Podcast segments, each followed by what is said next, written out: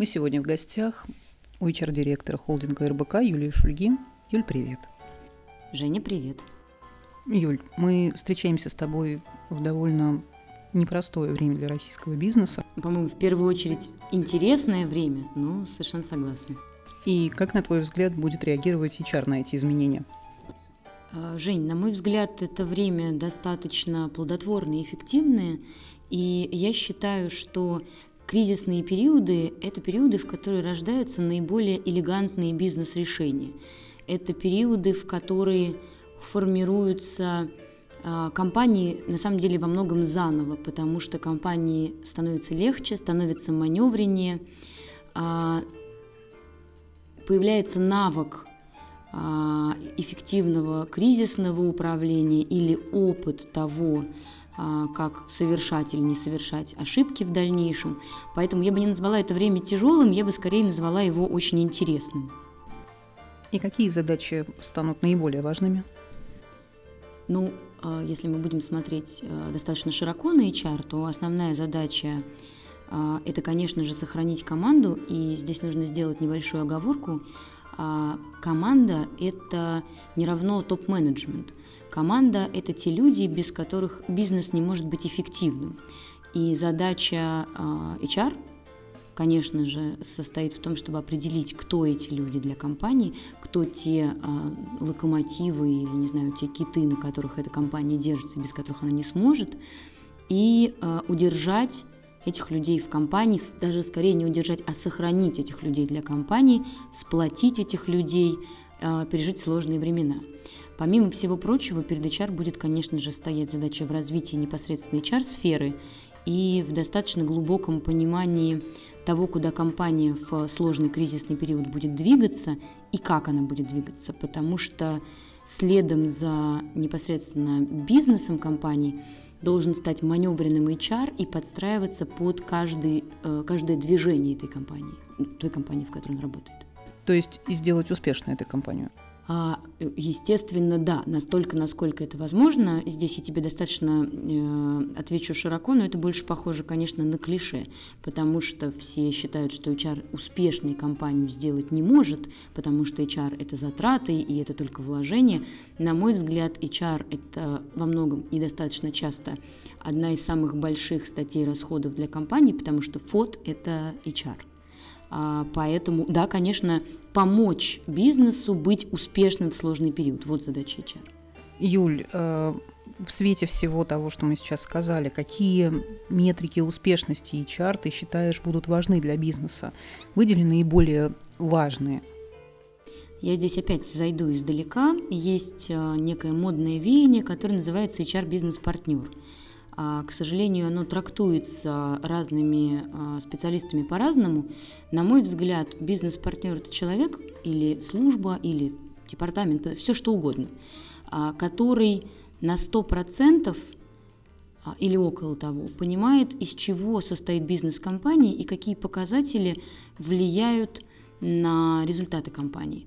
Поэтому, на мой взгляд, не может быть какой-то отдельной метрики для HR по поводу успешности. Для HR являются а, главными метриками те же метрики, что являются для компании. Бизнес-успешность компании. Мы все прекрасно понимаем, что это выручка, мы все прекрасно понимаем, что это ебеда и так далее. То есть те же самые метрики, которые э, являются для бизнеса показателем успеха и результата. То же самое для HR. Юль, в последнее время появилась новая метрика, которая давно, довольно горячо обсуждается в HR-сообществе. Я говорю об управлении счастьем. Ну, в пример приводит компанию «Запас». Довольно не буду расшифровывать эту историю, все ее знают. При этом как раз-таки от владельцев, от собственников бизнеса, от генеральных директоров я слышу, что это для них нечто эфемерное, неизмеримое, они не очень понимают не то, как этим управлять, не то, как это формируется, и технологии, как это измеряется, и как это оказывает влияние на бизнес. То есть они считают это непонятным и ненужным на текущий момент особенно. Вот э, согласна ли ты э, с данным утверждением бизнеса, либо ты в большей степени поддерживаешь э, HR-сообщество? Мы с тобой, Жень, не раз а, эту тему обсуждали отдельно и кулуарно, и мне кажется, мы здесь с тобой сходимся во мнениях. А, я абсолютно согласна а, с этим утверждением.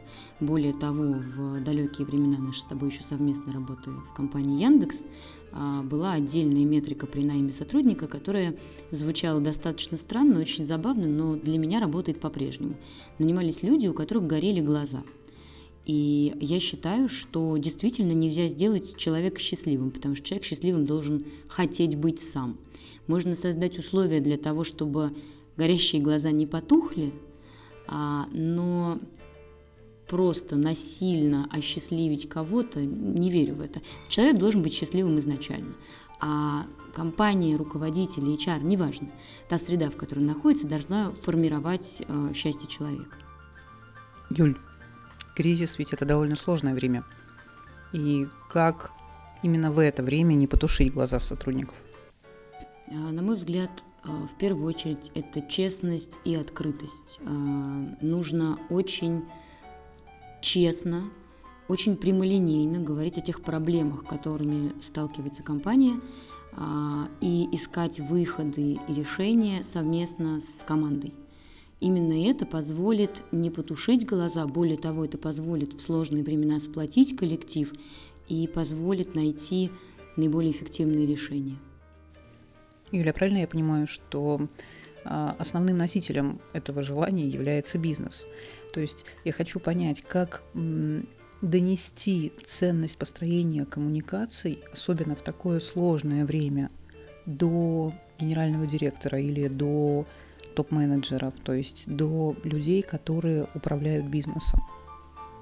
Ты знаешь, на мой взгляд, а, нужно повернуть ситуацию в обратную сторону и про это думать немножко иначе. Про это должны думать собственники и топ-менеджеры, про то, как построить коммуникацию с сотрудниками таким образом, чтобы а, выдержать э, те сложности, с которыми может столкнуться бизнес.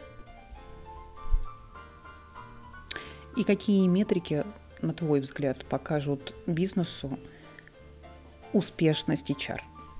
А, Жень, ну смотри, во-первых, я не считаю, что э, понимание просто бизнес-показателей компании это какой-то сакральный навык, какое-то сакральное знание финансов. Это достаточно простая грамота. Более того, разбираться в цифрах не просто HR, любой менеджер, который отвечает за достаточно масштабную зону внутри компании, будь то бизнес, будь то бэк-офисный, а, бэк-офисная часть, должен понимать, что такое цифры что эти цифры означают. Поэтому если а, мы говорим про HR, если человек в чистом виде гуманитарий, а, то, на мой взгляд, всегда можно подстраховаться, как минимум. А, по-прежнему на рынке существуют сильнейшие бизнес-аналитики, как внешние, так и те, которые могут стать сотрудниками компании. На мой взгляд, вообще в HR нужно развивать аналитику, потому что а, это то, что позволяет видеть вектор движения дальше. Плюс в компании в принципе существует бизнес-аналитика. Если такого подразделения нет, то, на мой взгляд, в период особенно кризисный стоит завести и на эти цифры опираться. Юля, это мы с тобой говорим о внутреннем HR. А как будет себя чувствовать рынок HR-консалтинга? Широкое понятие про HR-консалтинг, Жень, на мой взгляд. А если мы будем говорить про непосредственно рекрутмент, думаю, что будет тяжело потому что, конечно же, всегда кризисная ситуация провоцирует сокращение количества вакансий, как минимум, внутри компании. Или подбор собственными силами, что опять-таки отнимает часть э, тех средств, которые могли бы пойти на внешний HR-консалтинг, на аутсорс. А, конечно же, пострадает э, направление обучения и развития. Я имею в виду не внутри компании, а именно то, что э, с помощью консалтинга компании приобретали, потому что это одна из тех строчек расходов, на которые компании смотрят как на точку оптимизации в сложные времена. При этом я прекрасно понимаю, что а, никуда не денется а, такой верхнеуровневый консалтинг, потому что а, точно будет развиваться коучинг. Коучинг руководителей верхнего э, звена из категории топ-менеджмент максимум минус один, потому что независимо от сложности времени, а скорее даже в кризисный период, люди, управляющие большими и средними и малыми бизнесами, ищут сильных собеседников, которые с точки зрения практики и опыта могут подсказать те решения, до которых а, компания еще не дошла, или которые для нее новые. Поэтому я считаю, что в этом плане коммуникационное поле будет развиваться, люди будут искать собеседников, будет очень много разговоров, а будет очень много совместных поисков, выходов из сложных ситуаций. Ну, здесь давай уточним, что собеседник – это не человек, который сидит и общается с тобой на кухне за чашечкой кофе, а скорее всего это человек, способный вести бизнес-диалог. Женя, я собеседниками называю на самом деле практиков, потому что с теоретиками для меня собеседник, собесед, собеседник-теоретик для меня выглядит просто странно, потому что ничего а, ну, кроме какого-то open mind, в этом почерпнуть нельзя, а от, от практика а, open mind плюс практические решения гораздо более эффективны всегда. Поэтому собеседником я называю сильного практика, который может рассказать про свой опыт, про более того, который может достаточно открыто говорить про удачи и неудачи, а, про те выводы, которые были в разные периоды времени сделаны. Поэтому, на мой взгляд, Именно это я называю тем коммуникационным полем, который будет развиваться. Люди хотят разговаривать с сильными людьми, которые либо проходили это, либо тоже находятся в поиске пути решения. Юль, ты говорила о том, что HR обязан понимать бизнес-показатели а, и на их основании принимать решения. Но для нас с тобой не секрет, что, к сожалению, не все HR умеют интерпретировать и уж точно принимать какие-то решения на основании бизнес-показателей компании. Что бы ты посоветовала, как нарастить эти, а, вот эту компетенцию? Я считаю, что отрицательные кейсы самые полезные из а, всего того, что может только быть. А, но, к сожалению, я очень редко сталкиваюсь с людьми, которые в открытую могли бы говорить о проблемах, и с людьми, которые достаточно честно могли бы рассказывать о собственных неудачах. У нас по какой-то причине это не принято, это считается э, зазорным, э, и мы все привыкли хвалиться своими успехами, хотя неудача – это еще больше успех, потому что опыт приобретается ровно из них. И я прекрасно понимаю, к какой теме ты меня ведешь, достаточно давно наболевшей для нас с тобой. Э, что же будет выходом для HR-сферы в дальнейшем, как развиваться в этой сфере, что делать, как искать те самые эффективные пути решения. И, конечно, мы с тобой не раз обсуждали а, полезность и важность создания HR-сообществ, которые могли бы открыто говорить о проблемах и совместно находить поиски решений. Тем сложная, тема неоднозначная, потому что, опять-таки, вернусь к тому, о чем говорила с самого начала – по какой-то причине мы приходим на подобные открытые или закрытые встречи и начинаем рассказывать друг другу о том, какого успеха мы добились, достигли. А, я, честно говоря, да, как нас похвалили, какие мы большие молодцы. Причем я, честно говоря, очень устала слушать а, подобные рассказы. Самое болезненное для меня это стажировки и наставничество, потому что это воспринимается как супер результат. Более того, а, очень тяжело мне слушать истории про метрики, потому что, ты знаешь, гуманитарием я не являюсь, поэтому, когда метрика нас похвалил топ-менеджмент или нам заплатили премию, в этот момент у меня случается а, нервный тик, и я просто ну, не в состоянии слушать информацию, воспринимать ее дальше.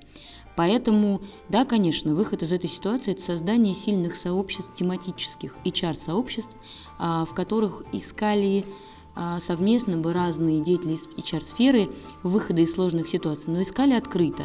И нужно научиться модерировать или даже просто говорить о своих сложностях э, в открытую, не стесняясь того, что компания сталкивается с такой проблемой, не стесняясь, что у тебя нет выхода и поиск какого-то пути решения у тебя затянулся, если такое когда-нибудь случится, я буду абсолютно счастлива и, по всей видимости, буду а, постоянным участником подобных сообществ. Но пока я подобного не встретила.